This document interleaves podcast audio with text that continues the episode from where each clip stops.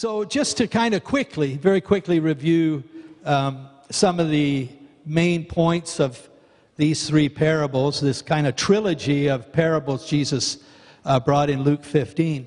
Um, you know, Jesus taught in this parable method. It was his favorite choice of teaching um, because it was they were easy to understand, and it was a method whereby he could communicate to the people. In the Jewish culture at that time. Uh, he could explain things in word picture just out of examples that were around, examples in their own lives that it made it easy for them to uh, uh, relate to. You know, he said this, he quoted um, the psalmist from, from uh, I think Psalm 78 and 2, but it's in Matthew 13 35.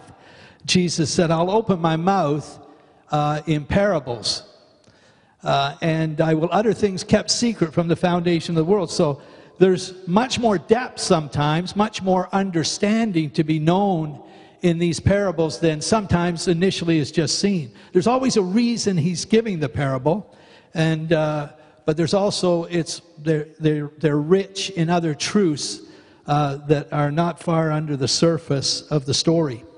So as Pastor was saying, there was uh, three stories here. The first one was the uh, the, the lost sheep, the parable of the lost sheep.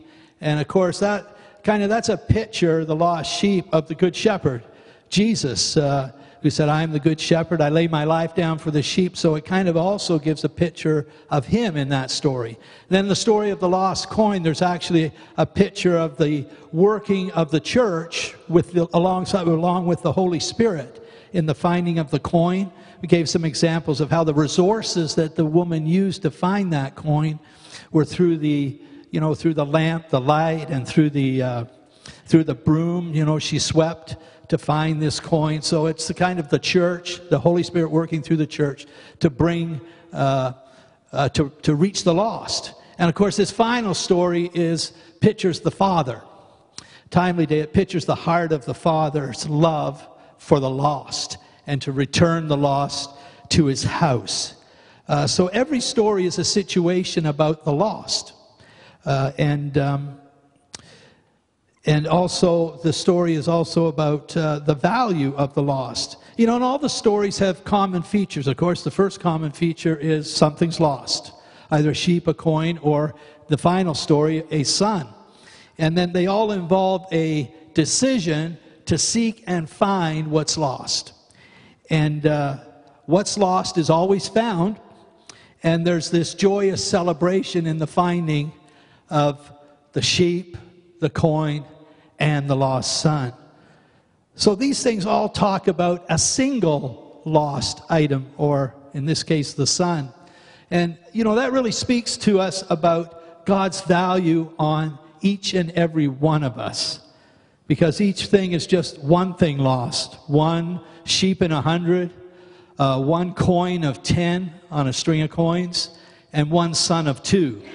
And so the final story is much more intense because it brings in the, the human element, the family, and this uh, father son.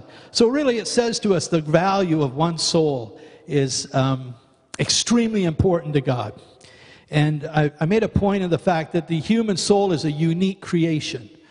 We only know uh, that the human soul uh, alone is, is created for mankind. You know, it, God blew his spirit into this body of flesh and it produced a living soul. So a living soul is also always associated with human life.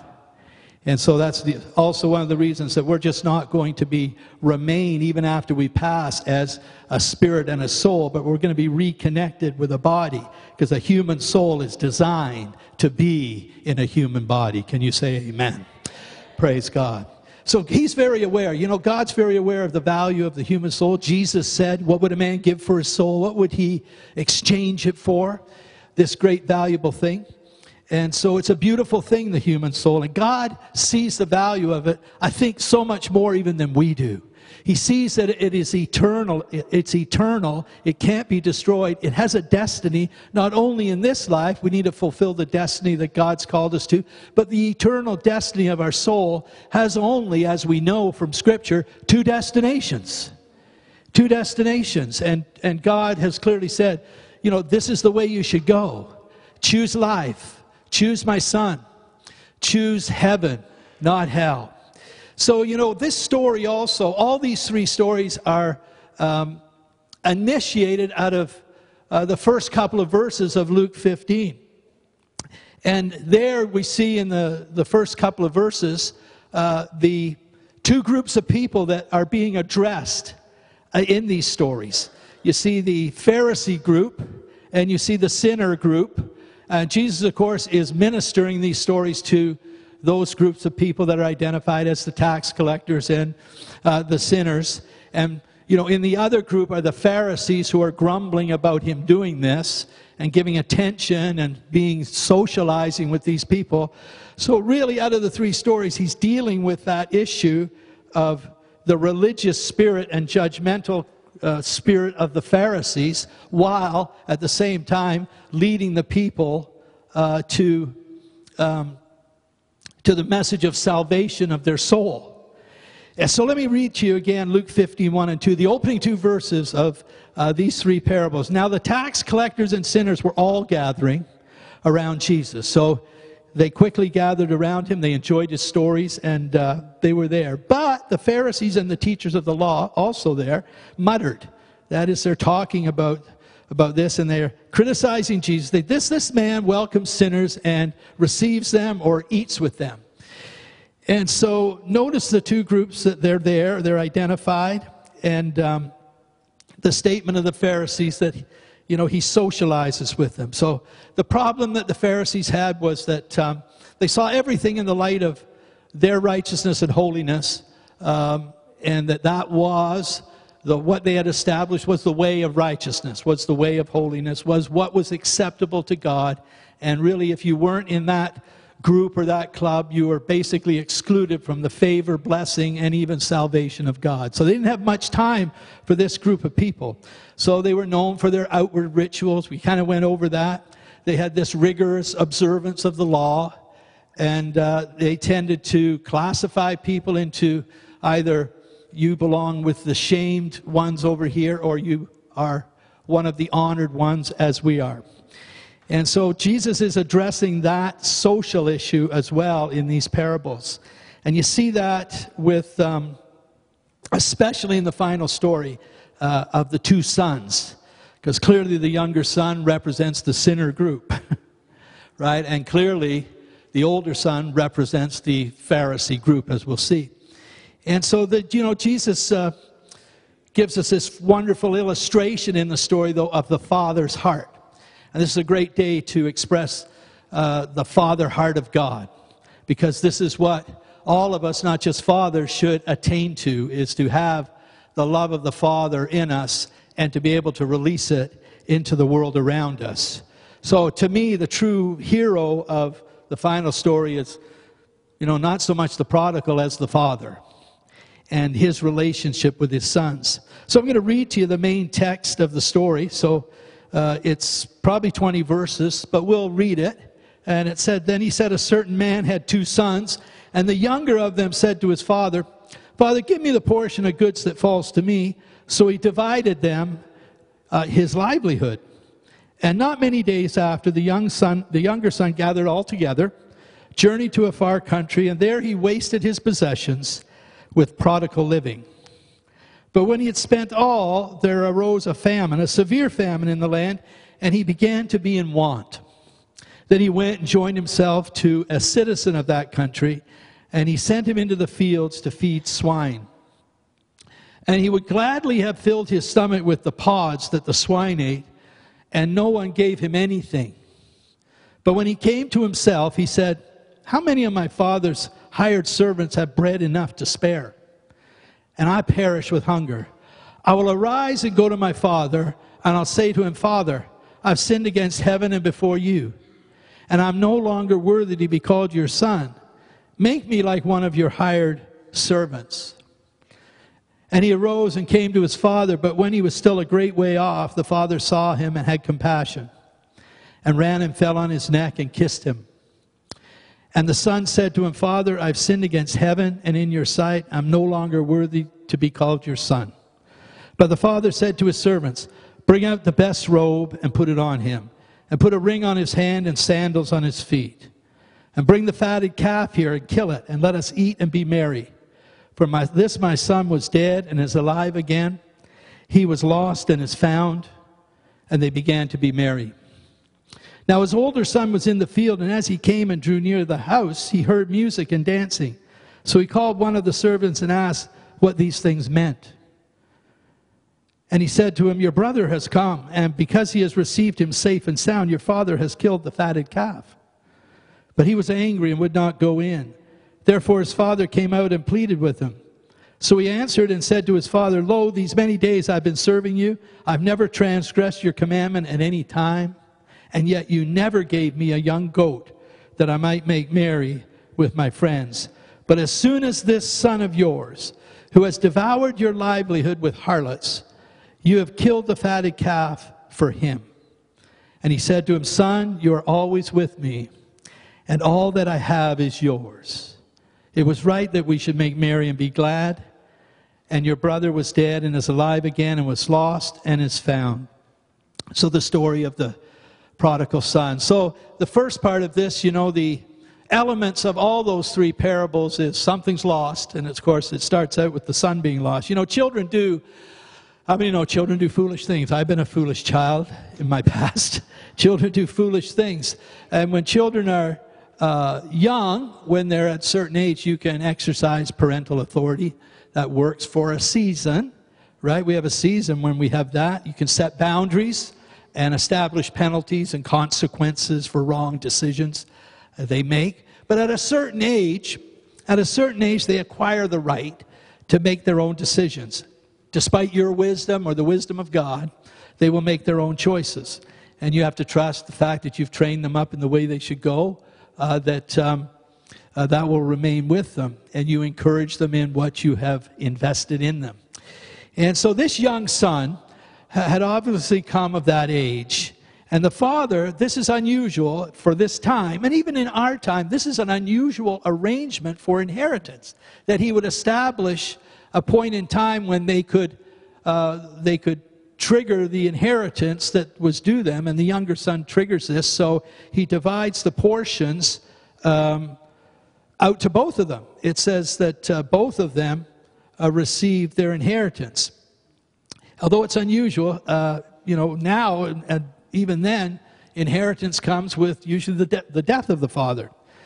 So even here, in this arrangement that the father's made that is kind of unique, you see the grace level of this man. That he's going to release, you know, this grace to them that is over the top of the normal arrangement. I want you to keep that in mind. You see these revelations of the grace uh, of, of the Father being revealed by Jesus in this story. So inheritance went to both sons at that time. In verse 12, it says, He divided to them, that's both of them, to them his livelihood. So it's not just the one son, they both received their inheritance. And at this time, uh, the tradition was if you had two sons, the eldest son always got what's called the double portion. The double portion meant that if there was uh, two sons, like in this story, that the inheritance would be divided into three portions, and the elder son would get two portions, the younger son one. That was the tradition of the elder son in the family. So the elder son was well provided for in the division of, of the inheritance. So, and of course, verse 13, we see the young son pick up and go and leave home. It says, Not after many days, verse 13, the younger son gathered all together. That is, he took all his inheritance, gathered it all up, and went to a far country. Of course, that's a picture of traveling into the world, the far country, leaving home. And there he wasted his possessions with prodigal living. And as expected, the younger son wastes all the inheritance, finds himself in poverty, finds himself hungry, abandoned uh, to the worldly, uh, by worldly friends that he'd spent his money with. And uh, all his dream of fame and fortune has turned into a nightmare. and he finds his employment, uh, which really isn't employment, it's almost really uh, slavery. He's feeding swine, which is an abomination for a Jewish boy. Uh, and his wages uh, are just the privilege of being able to share whatever the pigs will share with him. so that's his that's how low the boy has come down from his place as a son in, uh, in his father's house. You know, but uh, a search, though, is conducted. Remember, in all stories, the, the, the sheep, the lost sheep and the lost coin, uh, you know, the, there's a, a, search is initiated for the lost. And although there's not a physical search by the Father, although He doesn't send out servants to find the Son, there's not a physical search that He establishes, there is a search. Uh, you can see that the Father, uh, although He doesn't go out Himself, um, He, out of His heart, He's looking for this boy. And you see the heart of the Father given, you know, in 2 Peter 3 and 9, it says, The Lord's not slack you know, we don't need to be slack over where our children are. God's not slack. He's he, concerning his promises. Some would count slackness, but he's long suffering towards us, not willing that we should perish, not willing that children should perish, but that all should come to repentance. And so the Father, uh, as this son is gone, uh, there was a searching. I believe the Father looked daily says on verse 20 that he arose and came to it when he arose and came to his father a little later in the story and he was still a great way off that the father saw him. The father saw him because not just on that day but every day i believe since the boy left he was looking down that road from where he had last seen him disappear down the road when he left. And every day he went out i believe looking down that road. Maybe that was his prayer time his intercession for his son. When he out of his heart, he began to pray that that son would return, that his heart would be changed, uh, that um, he would be moved in his heart to repent and return home. So I believe there was a daily search conducted by the Father. I believe this is God's heart, that daily He's interceding. We know that it says Jesus intercedes for His church, He intercedes for His people. So there's prayers going out in search of the lost. I tell you, as a church, we need to have prayers that go out in search of the lost. Hallelujah. Whether they be in our own households, like this one is, whether they be in our neighborhood, like this neighborhood we live by, or our neighbors next door, we need to have prayers that go out and search through the power of the Holy Spirit, that convicting power to search the lost that are on the Father's heart. So the Son, though, is found. Hallelujah. You know, when repentance comes to this Son, uh, it's initiated by, actually, it's initiated initially by a natural hunger. He's desperate. He's almost dying. He's emaciated because he just doesn't have enough nourishment from just trying to struggle to eat some of these pods uh, with the pigs. So, but there's also a strong sense, you see this in the story, there's a strong sense of his father's goodness that he recalls. What arises in his heart is memories of the goodness of his father's heart. He says, But when he came to himself, how many of my father's hired servants have bread enough and, and to spare? So he's saying, My, my father. He's thinking now, my father, I saw him, how he treated the servants even in the house.